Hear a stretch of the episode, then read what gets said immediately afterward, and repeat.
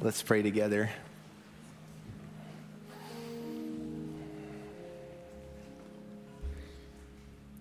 Come, Holy Spirit, and rest on us. Come, Holy Spirit, fill our hearts with your power and your presence. Come, Holy Spirit, be our teacher today. Guide us into all truth. Come, Holy Spirit, heal us and help us.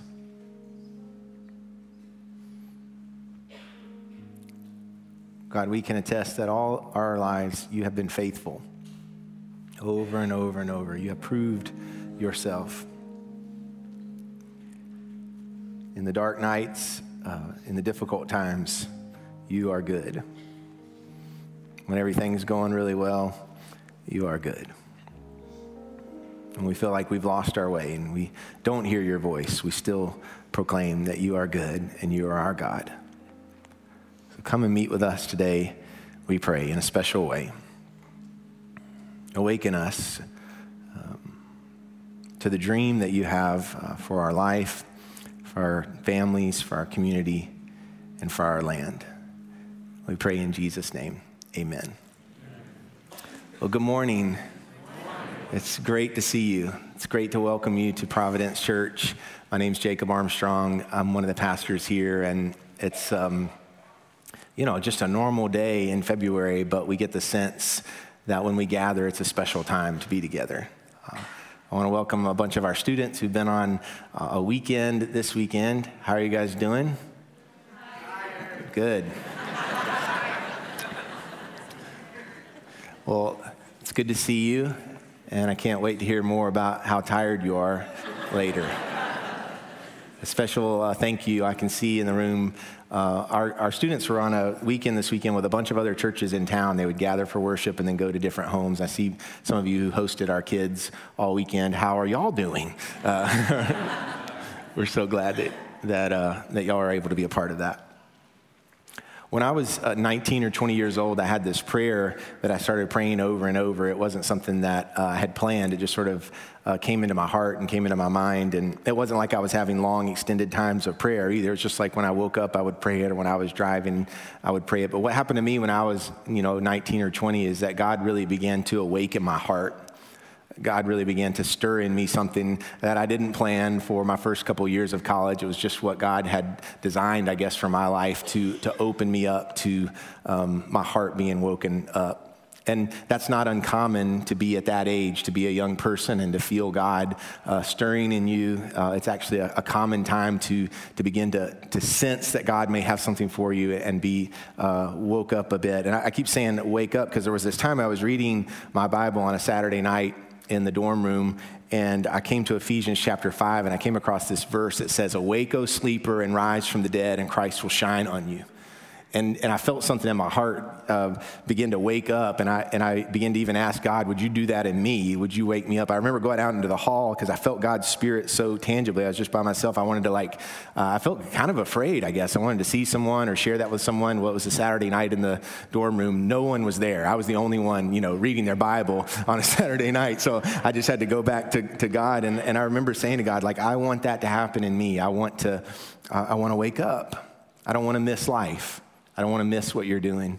And so I began praying this prayer. The prayer that I would pray is I'd say, God, I, would, I want to be a part of in my life one of the great movements of your spirit in this land.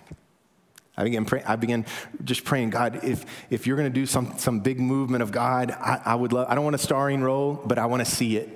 I want to feel that in my bones. I read these historical accounts of when God would awake a whole nation or awake a whole continent or bring back a certain community back to life and, and wonders would happen. And I said, God, if you, if you would do that uh, in my lifetime, I want to see it. I want to be a part of it. And then I always put a part B to that prayer. I'm not sure why, but then I would always say, but God, if that doesn't happen, and the rest of my time here is dry and barren. I never feel your spirit. I never see wonders. I promise you that I will serve you in the same way, with the same passion and the same intensity. And I have regretted that prayer for many, many years, you know. Um, uh, you, pray stuff like that when you're 19, right? And you're, you're on fire. Uh, when you're 42, you pray prayers more like, oh God, one day I'd like to have a really nice pickup truck. Or, so, you know, it's like you, you calm down a bit and you go to sleep a little bit, and the fire can die down quite a bit. I don't know if you've heard about something that's being called a revival in our land, uh, in our nation, uh, at a little university in Wilmore, Kentucky called Asbury University. Have any of you guys heard about this on the news? Yeah. It's been on CNN and Fox News.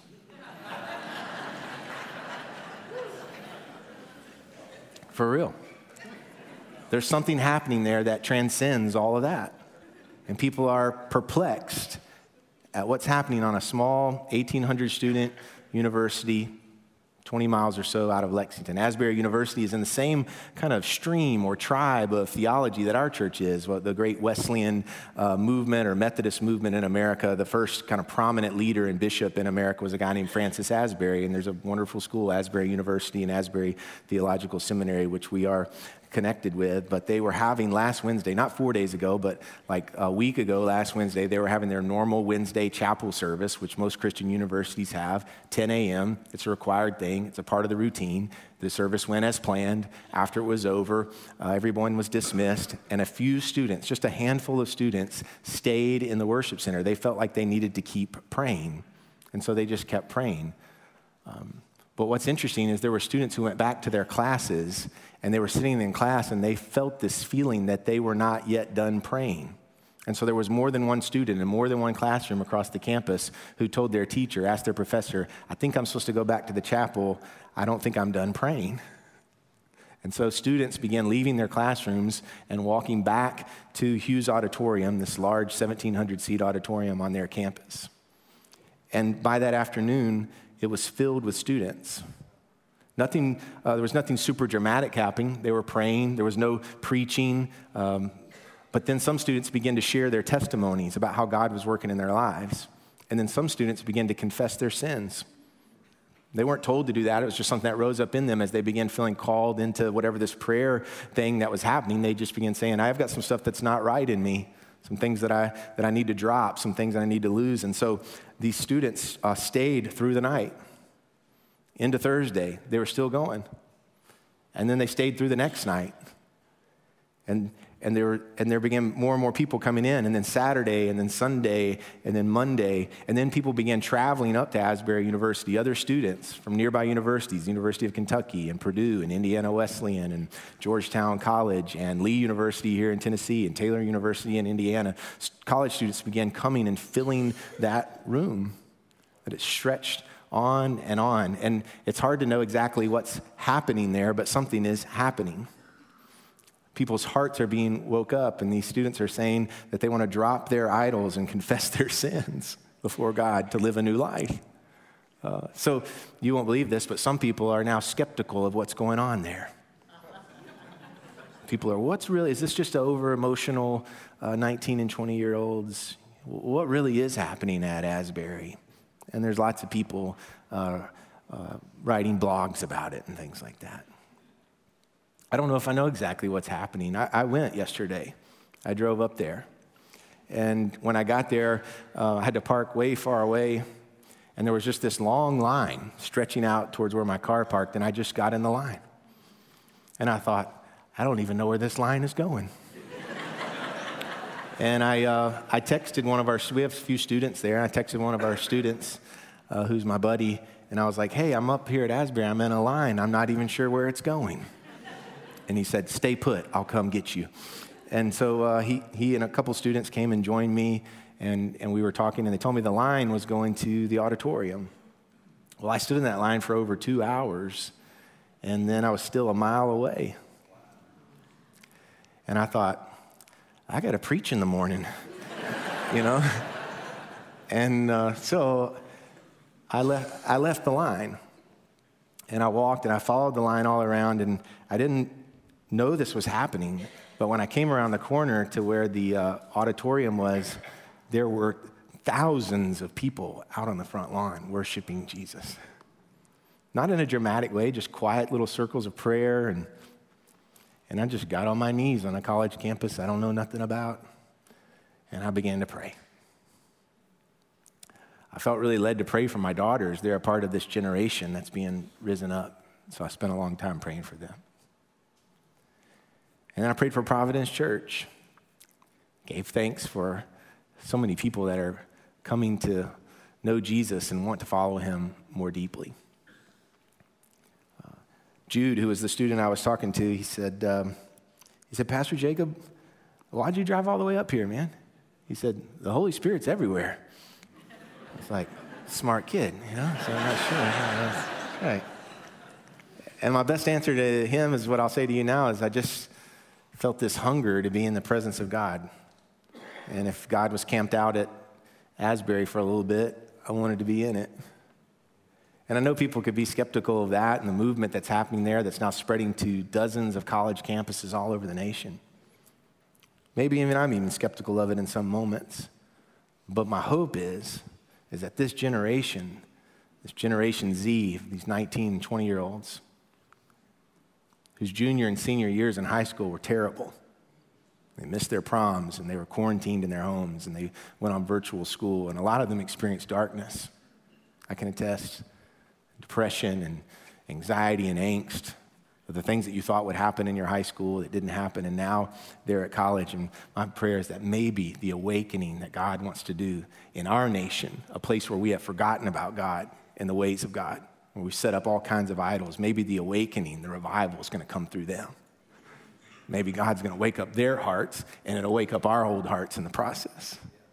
That as our students begin to see who Jesus really is and be captivated by his presence and his power, be drawn into his love and want to live that life of love and, and compassion and justice in their own lives, that they could be the ones that bring revival to our land. I changed my sermon plan a little bit this week. Uh, and so I don't really have much of a sermon, as I'm sure you can tell. but I just sort of wanted to say this that if there's going to be a revival in America, I want us to be in it. Amen. I don't want to miss it. I don't want to go to sleep at 42. I'm hungry for more of God, more of His Spirit.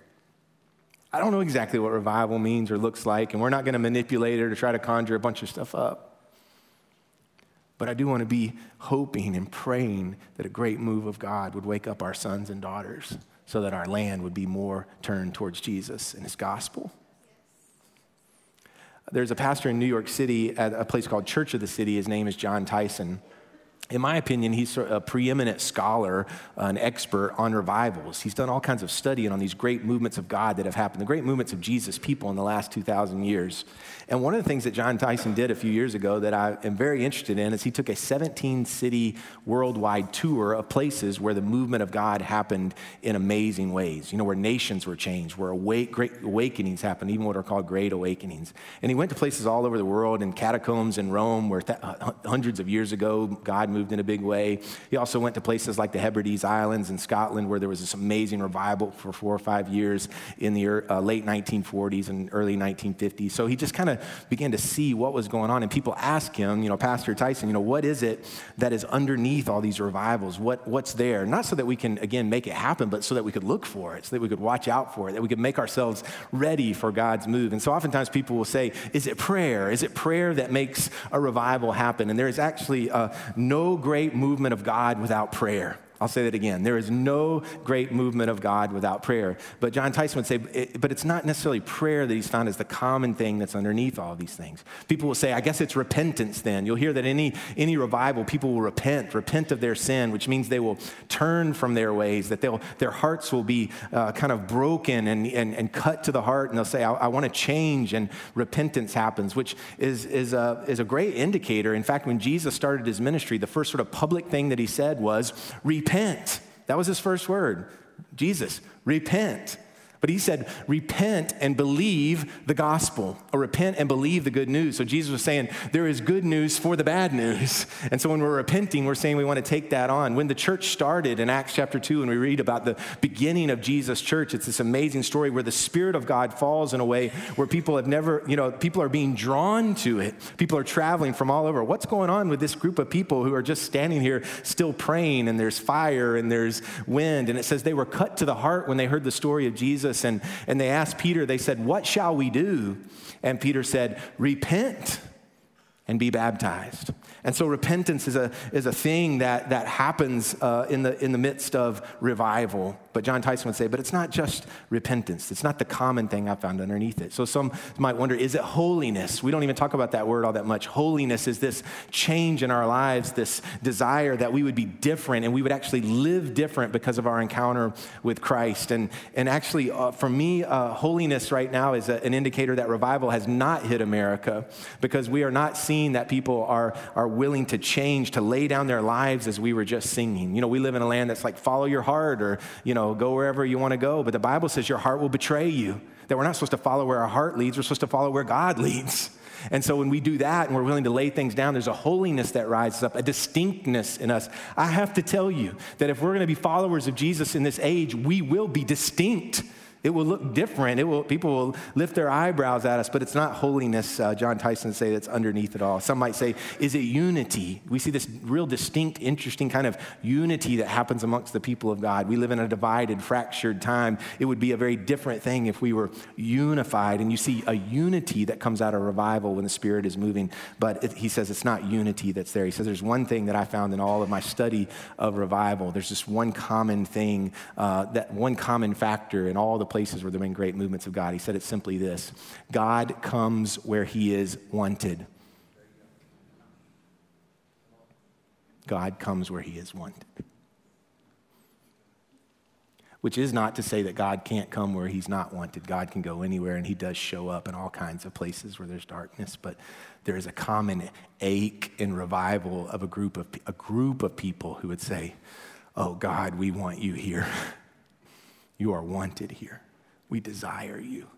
We want what you want. We want your, we want your presence in this place. A group of people saying, Would you wake us up? And I have to confess to you that in some ways my heart has grown tired. In some ways, my heart has grown cynical, skeptical. I've been discipled by uh, the, the, the, teachers of this age who teach us to complain and disagree and look for all of the bad things.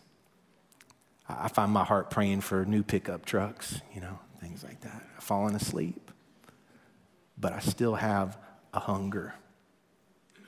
And what we see uh, in the way revival works, we have this desire that our, our land would be different, our nation would be different, that, that people would be calling upon the name of God, and our sons and daughters would be turning to Jesus. I wish I had my whiteboard right now because I've got this illustration that's coming to my mind. So you're going to have to just picture it, okay? So we want revival in our land, right? In our nation.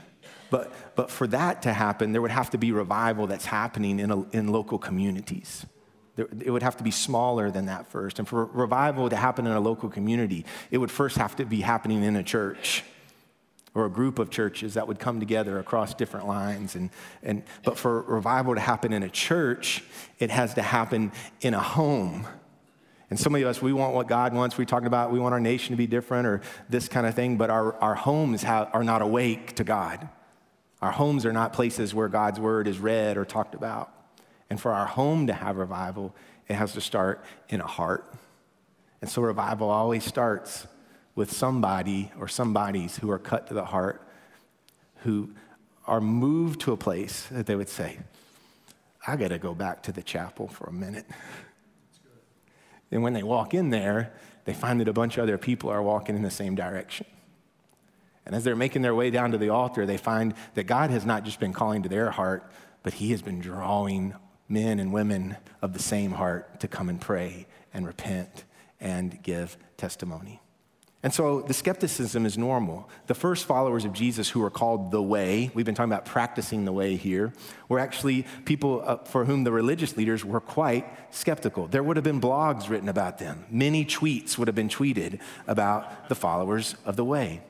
But there's this one instance in the book of Acts where, where the religious leaders are thinking, what is going on with these folks? And I don't think this is for real. And they don't act the way that we've always been acting. And the Spirit seems to be doing something different. And this old religious leader, a guy named Gamaliel, it sounds like something from Lord of the Rings or something, Gamaliel stands up before the Sanhedrin. And this is what he says. This is from Acts chapter 5. He says, if this teaching or movement is merely human, it will collapse of its own accord. But if it should be from God, you cannot defeat them, and you might actually find yourselves to be fighting against God. We don't have to be skeptical, guys. We don't have to determine the fruit that comes from whatever movement of God is happening in our land. We need to pay attention and see what God is up to. I want to share with you a quote from another pastor, a guy in England named Pete Greig. Pete developed the Lectio 365 app, which I know a lot of you guys use as a great uh, way of praying every day. And he had this to say about the Asbury revival.